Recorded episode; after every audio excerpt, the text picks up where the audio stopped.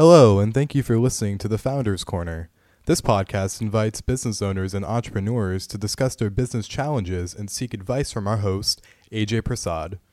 AJ is a serial entrepreneur and owner of two seven figure web based businesses, GMR Web Team and GMR Transcription, and the proud creator of the online reputation management software, Repugen.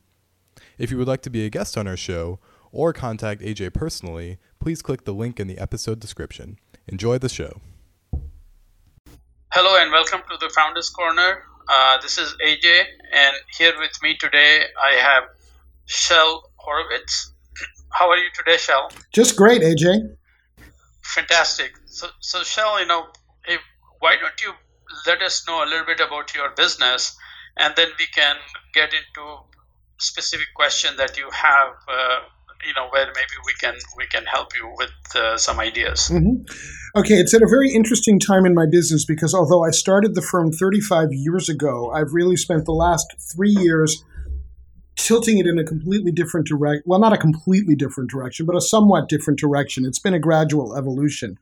But I am now really ready to pull the trigger and go forward, if you will, with the idea that business can be a force for social change and for the environment not just in its philanthropy, but in its core products and services. And that the way you get business to take this on is not through guilt and shame, but through enlightened self interest, basically showing them how they can make money doing it. So, as a consultant and speaker and writer, I am looking at these issues of how to turn hunger and poverty into sufficiency, how to turn war into peace, and how to turn catastrophic climate change into planetary balance. It's really exciting stuff. Um, so, so Shel, can I uh, interject? So, since you said that you are, you know, right now your business is taking an interesting turn, so do you mind just taking us from the beginning when you started the business and how it has uh, changed to to where it is today so that our uh, audience can understand? Uh-huh. In 1981, I moved to a new area, Western Massachusetts, where I still live. And I realized that I was going to need to have some way of uh, paying the bills. And I thought I would try to be a freelance writer. But while I was waiting for my freelance writing career to take off, I started a term paper typing service. We live reasonably close to a major public university and several smaller colleges. So there was, in this pre computer era, there was a market for that. So I started typing term papers uh, to tide me over until my freelance writing career took off. But then in the next couple of years, I realized number one, that freelance writing at that time was a very, very difficult and very low uh, occupation with an awful lot of work for free that you never got paid for, and a lot of head banging where people said, "Go ahead and give me something on spec," and then they didn't want it. And meanwhile, I had also started to branch out from just term paper typing to resume writing, and I'm trained as a writer. My background is in journalism, and at that time, I had already had one book out that I did very, very young and I thought, well, goodness, um, here's a way I can make a living as a writer that doesn't involve all the headbanging and sending queries and getting rejections. I can just write for people who actually want me to write for them. So that started with the resumes and then broadened over time to include things like press releases and direct mail copy and web page copy and other kinds of business communications, and eventually into strategic marketing planning and strategic profitability work and then also, I've not only been in the marketing world since the 1970s, but also the green and activist worlds. And in, oh goodness, 1999, I started a people's movement to save the mountain that is behind my house, actually, the mountain next to that mountain, which was under threat with a large housing development. And I organized this incredibly successful movement that involved thousands of people, at least on the level of slapping on a bumper sticker, putting up a yard sign, or signing a petition.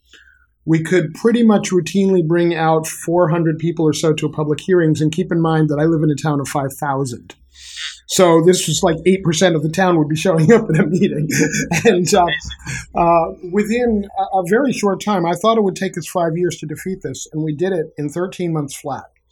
And so that was 1999 and 2000. And reflecting on that success, I started thinking about, well, I do all this activist stuff on the side. Are there ways to build this into my business more? So then I, I started really looking at being a marketing copywriter and consultant for green businesses. And then over time, I realized that green isn't enough. Sustainability isn't what we want because sustainability is keeping things the way we are, and we want to get them better. So I started talking about regenerativity and about the idea that we can really make a difference. And then, well, why would business want to do that? If you guilt and shame them, they'll just sort of build the wall and, and hole up and, and like go away. And uh, uh, for every Nike that actually changed its practices because of guilt and shame, there are many, many more companies that just get annoyed and don't engage with you if you use those strategies. But if you show them how to make money, well, then they're all ears.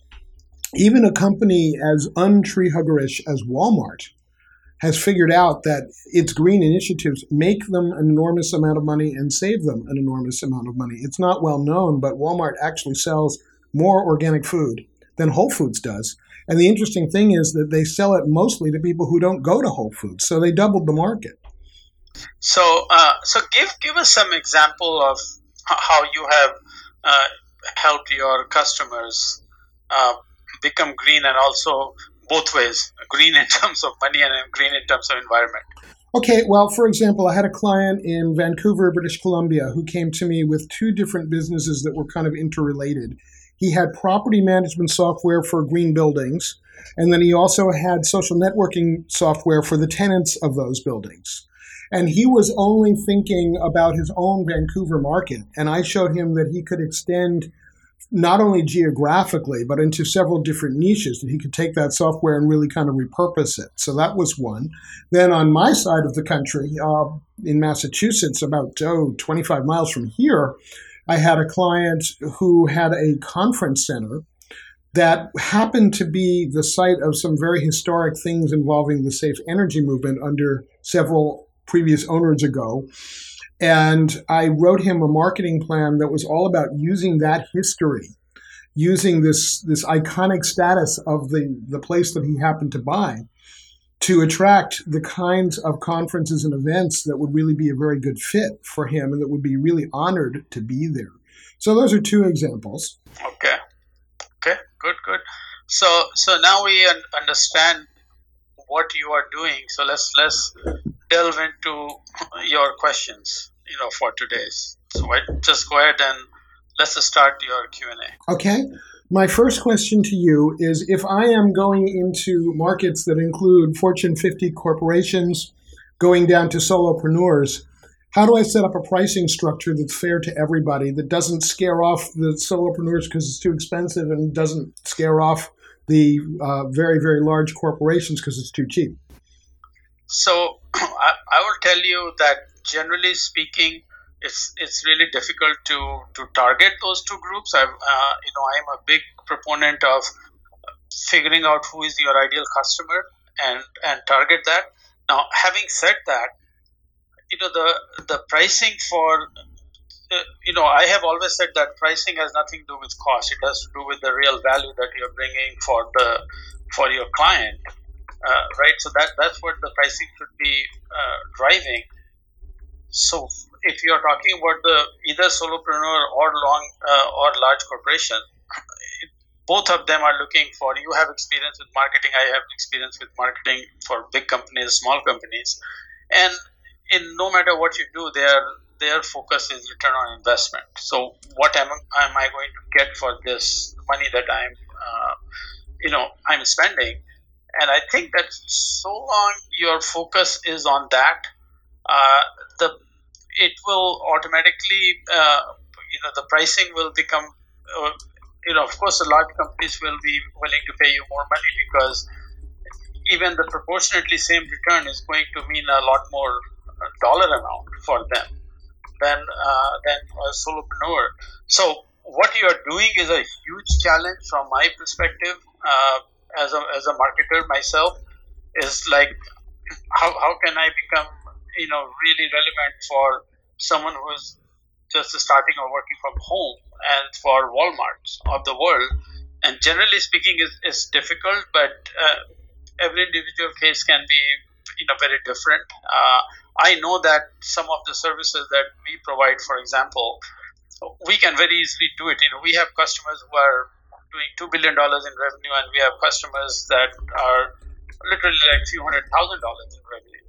Uh, so, so have, we have done that, but those are the customers who came to us directly. So, you know, my target is always the smaller businesses.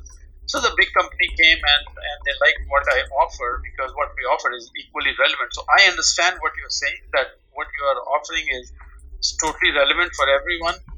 Uh, but in terms of marketing and, and pricing, my suggestion is that you almost have to have a two separate strategy. Mm-hmm. Yeah, one of the things that I'm thinking of is that it may be that my customers are not the same as my clients. So, uh, the one strategy I'm exploring very actively is having large companies sponsor me to work with smaller companies or nonprofits or smaller business units within the company. that that if you can pull that off, that solves both problems, right? Um, so that you know, now you have a large company that has a purpose, you know, for hiring you, and then then your target is a smaller company. So so again, uh, Michelle, my my focus is if you start to look at the value that you are providing for large company versus small companies, uh, things should start to fall into place. I, I, I think that you start to see uh, where, uh, you know, wh- what is the real value that you are providing, and then so long it is a real value, you you will be fine. Whoever you are targeting. I mean, I have I've always told my my clients, or you know, when I'm, you know, there are times when I'm invited into some forums to talk to uh, uh, to small businesses, and I always say that just make sure that whatever you are offering has a real value for your customers, and then other things will start to fall into place. Uh, so so that's that will be my my real suggestion is uh, you already seem to have some, an idea of getting Fortune uh, 50 companies to to sponsor you to help small businesses. That that that's great if you can if you are talking to enough of those people, they see a real value. Mm-hmm. But it, it, you know, you are on the right track in the sense that you want, you know, green and green, right? So, so it's not like you are sacrificing one green versus another green. Uh, so, given that, uh, all you have to do is start to figure out how how the corporations uh, are helped. I mean, there's one thing to talk about philanthropy, where corporations are paying you so that you can help small businesses. Another thing to go to them and say, to help me help small businesses, and this is how it's going to help you. Yeah, exactly. Yeah, and I, I've I've done that work. Okay, good. Yeah. Good. So so so you know you are already on track there. It just uh, you know the more you focus and more you you narrow target it, I think the more uh, effective your program will start to be. Okay, great.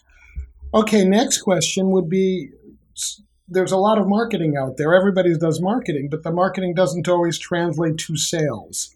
Uh, and particularly stuff like um, exposure in the media, social media mentions. Um, it seems that it doesn't move the needle all that much. What strategies do you have for turning all the good marketing hits into actual revenue? Okay, so this is a very interesting question because I have a background where I come from. Uh, you know very large corporations before I started my uh, own business. And my f- very first job, very first corporate job, hundred years back, was was to look at uh, analyze marketing uh, done by the by my company that I worked at and see how effective they are. Okay, so, so your your question is uh, is is very interesting to me. Now, I will tell you how the big corporations did and why it is much more effective there versus the small corporations why it is not effective. So in, in the big corporation even though we had budgets of hundreds of billions of dollars right uh, marketing budget and in those days tv was a big thing. When i was there this was the internet era. Uh, nothing was done without testing it. So even though the company thought this was one of the best program ever we will go and test it in a small market. So given the, the budget, because they had hundred million dollar budget, so you know the testing would will spend half a million dollars mm-hmm. to test in a small market to uh, to to to really understand uh, you know how what kind of uh, uh you know what kind of uh, results that we see before we will launch it. Uh, okay, and then even when the campaign was being done, it was monitored very closely, literally, you can say every day, to make sure that it is bringing the return. Now, uh, fast forward, most of the small businesses that I deal with, what what I'm seeing is the reason why so much marketing fails to move the needle on sales is because they don't have a mechanism for monitoring and and uh, assessing results. Uh, I have, you know, I cannot tell you how many small companies come to me and they say, "Oh, you know, we hired this com- SEO company and it's not working." And I would say, "How do you know that it's not working?" And they're like, "Well, see, we are not on page one for this keyword." I'm like, "Okay, so when was the last time you took page page one ranking to the bank?" And they have no answer. So. So if you put the wrong metrics, to, always have to test, right? And you always have to measure the results. And and so long you put the, the right metrics for results. So for for example, from my training that I have, the only thing that I focus on is return on investment. And trust me, I have worked for some very large corporation where when they spent like 15, and this is like an oil company so when they spent the $25 million on a ad campaign and, and uh, I just was invited to sit into the presentation of the result, and they were talking about all these, oh, you know, this is awareness, this is ad awareness, this is this. And I'm sitting there, finally I got impatient, raised my hand and say, I'm sorry, what did, what did it do to sales? Mm-hmm. And I got a wrong, long lecture from the presenter why we should not be judging you know the result of ad on sales. Now I think that is a bunch of garbage. I'm with okay. you on that. I, I, definitely come from the direct marketing camp and not the image advertising camp. So so so long. Uh, if the, the only reason marketing uh, fails to move the needle is because someone is not monitoring it on a regular basis and tweaking it. Uh, you know, having been in marketing for geez, you know, uh, so many years in uh, decades myself, there's seldom any program that I launch that is 100% it's a straight home run from the get go. Mm-hmm. It's, it's almost like you launch it, then you say, hey, you know, this worked, this didn't work, and then you tweak it and, and you tweak it and tweak it, and eventually you get to a point where you know that I'm going to put this much money, I'm going to get this much money back. So, so small business owners either they give up very quickly, uh, or they will just drag something on forever is because they don't have a good measurement in place to judge the effectiveness, try to understand why it is working and not working, and then tweak it to make sure that it, starts to work. Mm-hmm. Interestingly enough, the uh, Save the Mountain story um, was one of the rare cases where image advertise well image marketing actually seemed to work um, I was pretty shocked to see how much awareness we had built with our lawn signs and our bumper stickers. Um, I had very low uh, expectations for those, and I, I let people who wanted to do them do them, but I, I really didn't have any expectation that they would do anything, and they did. They really built a brand for us. Yeah, sure. I'm not saying that image advertising never works. Oh no, I'm not. I'm not hearing that you are. yeah, in fact, today's uh, world, what happens, especially if you're a small business owner, you know, someone, you know, is either through referral or they found, find you somehow. They see your uh, signage or they find you on the on googling it. But what's the next thing they do? Is they go and check your uh, reviews, right? Mm-hmm, mm-hmm. That is image. And, yeah.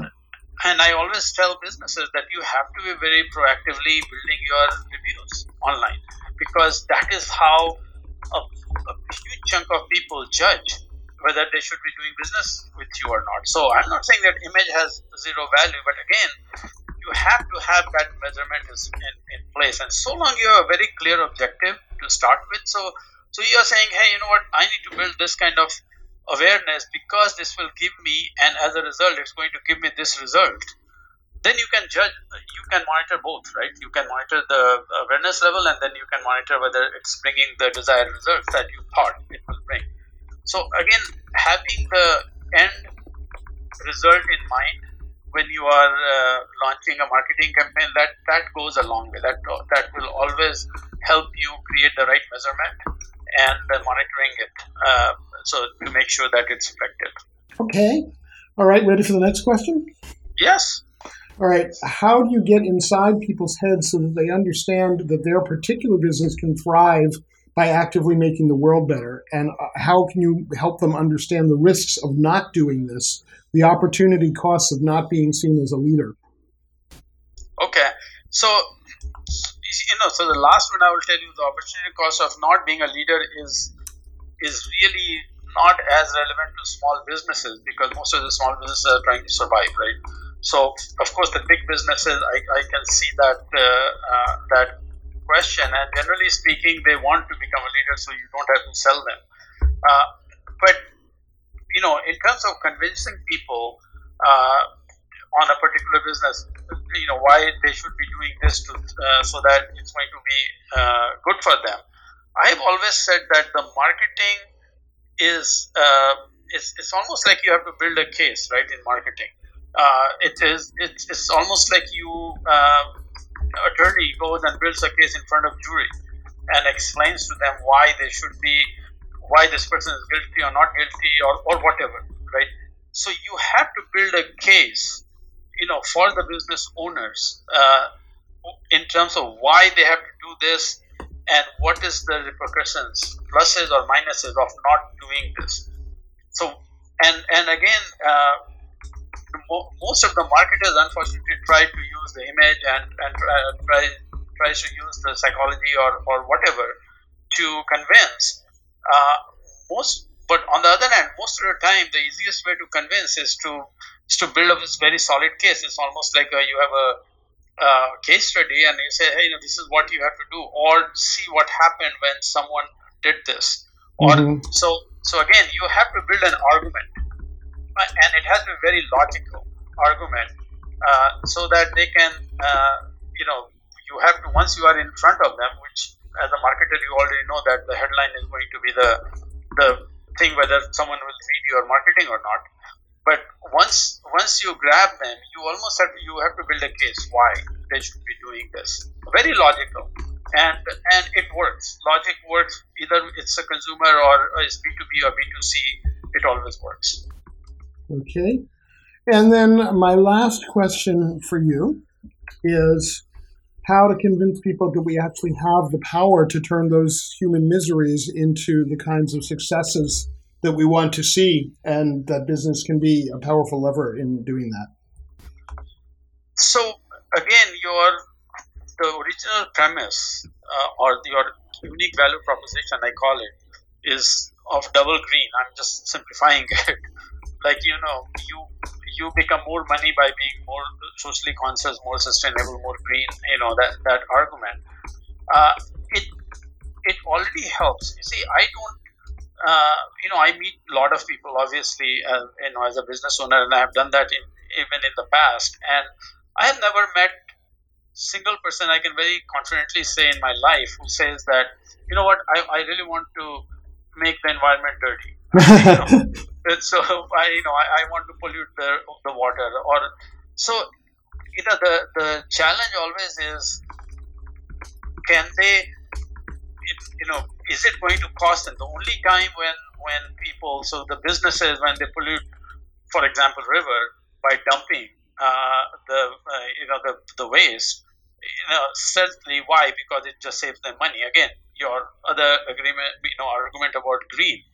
So so the idea is, and I'm not saying that those business are doing the right thing. I'm just, just I'm just saying that that if they could, even the the worst offender, if they could do that without a huge cost, the chances are they, they would do it, right? So no one wants to go and say, you know, let, let's pollute the river today and see what happens.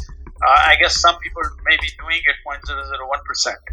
Uh, but majority of the people, uh, so you, again, you have to get when you are talking about convincing against going back to the same thing once you have a the right argument that say this is going to help you and it's all at the same time it's going to help other people uh, again i've not met many people who said I don't care if my active action is going to help other people or not. Of course, if you say you give me money, you give me more tax, you do whatever, and and because I want to help other people, then you have a lot of resistance, right? But if if helping other people ends up helping you, also, you know that that helps. That's the reason why, like you know, the Chamber of Commerce is at least in the Southern California area, they do a very good job of you know bringing different expertise, uh, people with different expertise in front of people, in front of small businesses, whatever. So so that uh, so when, for example, when I am invited to come and talk about marketing strategy uh, by Chamber of Commerce, yes, you know, I it takes my time. I have to make preparation, uh, so there's a cost to me. But then in that, what it does, it, it educates people, and I walk back with some potential clients. Right? Of course, of course, yeah. That's why so, we so speak. This becomes a total win-win. Yes, absolutely. And I, I do phrase it that way. I have a talk, for example, called "Making Green Sexy," and in that talk, I, I talk from two perspectives. One is the perspective of there are three different types of markets for green products and services. There are the deep greens, who are the environmentalists who make every decision on the basis of how will this help or hurt the earth. There are the lazy greens, which includes people like my mother in law. My mother in law lives in Queens, and I will imitate the way she speaks. I stayed at her house when I was going to tour the Marcal toilet paper factory, which is 100% recycled and has been for more than 60 years.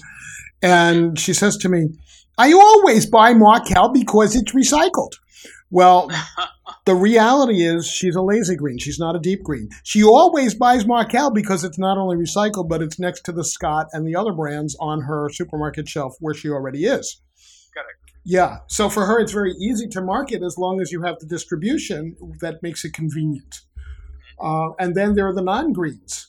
And for the non green, you have to present arguments that are self-centered benefits. You have to say this is more durable, this is cheaper, this will exactly. uh, this exactly. will be more comfortable to use. This uh, it, all those the, the the actual ultimate benefits, one to one person.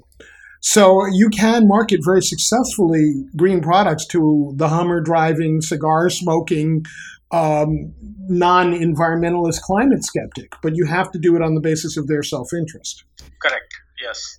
And um, the other piece I do in the Making Green Sexy is I, I make the case of how much money businesses can save and make. We talked about Walmart earlier, but there are examples in my book, um, my most recent book, which is my 10th, is called Guerrilla Marketing to Heal the World. And I, I have a lot of case studies from very, very well known businesses like General Electric, like Toyota.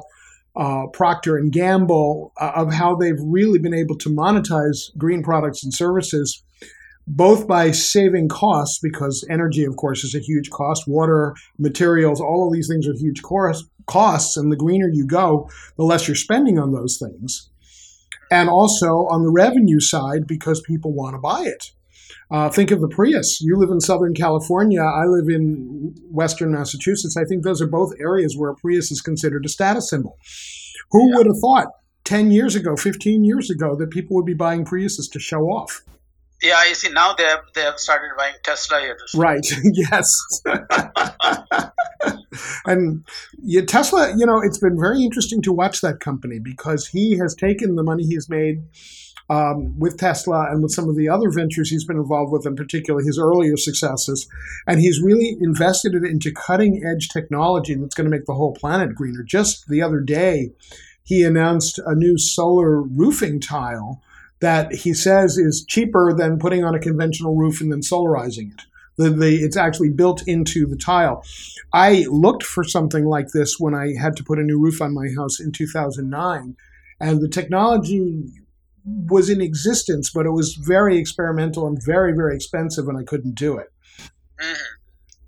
Yeah, I, again, to your point, see when when you can you can give me a roof that is cheaper than my current roof and also reduces the cost of electricity. I mean, someone has to be an idiot to say, you know what, I don't care because it's going to help uh, environment, right? Yeah. So everyone will take it, and and I think that that is the, you know, my final thing will be that needs to be the real focus uh, I think that you know the when you are talking about uh, the deep green and the and and the and, and the lazy greens, they were too, Uh, you know they they are already doing it anyway. You don't have to convince them, right? Right. So, uh, so this is it is the third group, which is the largest group actually. Uh, uh, still, I'm going to argue that I think the lazy greens are probably the largest group, but Okay. that's fairly yeah, recent. I, I- actually, I, I agree with you. Five, five, ten years ago, I think it would have been the non-greens, but that has shifted. Yeah.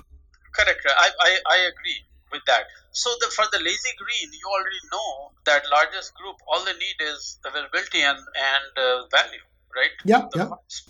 And and they will do it. So so that is the direction that everyone has to take. You know, when the solar power came in, and I remember people coming trying to sell me, and I did a return on investment, and it was like, geez, you know, it will, you know, I have to own this for 30 years uh, before I will recover my money. So the only reason I would be putting, you know, spending this thirty thousand dollars is because, you know, I'm green, right? Well, I, I should ask you to look again at that because the numbers have changed a lot. Solar No, no, has has, has become much much cheaper uh, now.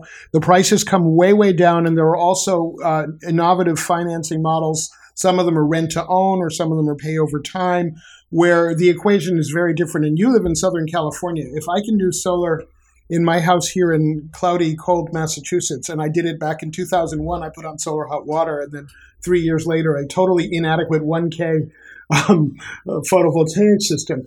But in Southern California, as long as you're not under a cliff or under a big palm tree, you should easily be able to do it. And I think you'll find the payback is much, much less than it was when you looked into it before. I, I already know because you see that's what I was going to tell you that when when 10 15 years back when they started you would not find uh, any solar cells on on the homes because very few people again that was a stat, status symbol at that time now it's commonplace because guess what all of a sudden financially it makes sense Mhm. it Exactly. so yeah. so people are doing it so i think that you are really onto it is, is just you have to build that case uh, very strong so that people uh, you know they can see through it you know it's one thing to say it but the, another thing to, to create a whole uh, argument like like you are a you know attorney prosecuting attorney and say okay hey guys you know this is what this is the reason why you should be doing this so so that will be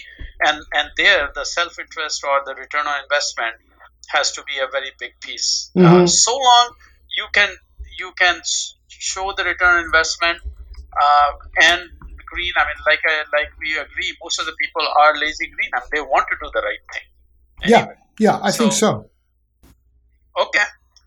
So so that is it. If you don't have any question, I want to. Uh, I don't want to take too much of your time. I just want to.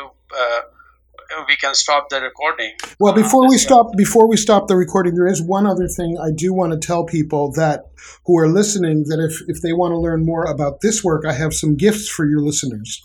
And the way you get to them is you go to goingbeyondsustainability.com forward slash freebies, F R E E B I E S. And there is, among other things, there are uh, several book excerpts from Guerrilla Marketing to Heal the World. There's actually an assessment tool people can use to determine if their business is ready to take on green or social change products and services. And anybody who fills out that investment, actually, that not that uh, assessment, anybody who fills out that assessment actually earns a short consultation with me at no charge, and um, some other cool stuff as as well. Perfect. And now how would someone contact you? My email is shel s as in Sam, and shel with one l shel at green and profitable dot com. My phone number, and I'm happy to take your call um, 8 a.m. to 10 p.m. U.S. Eastern, which is 5 a.m. to 7 p.m. Pacific.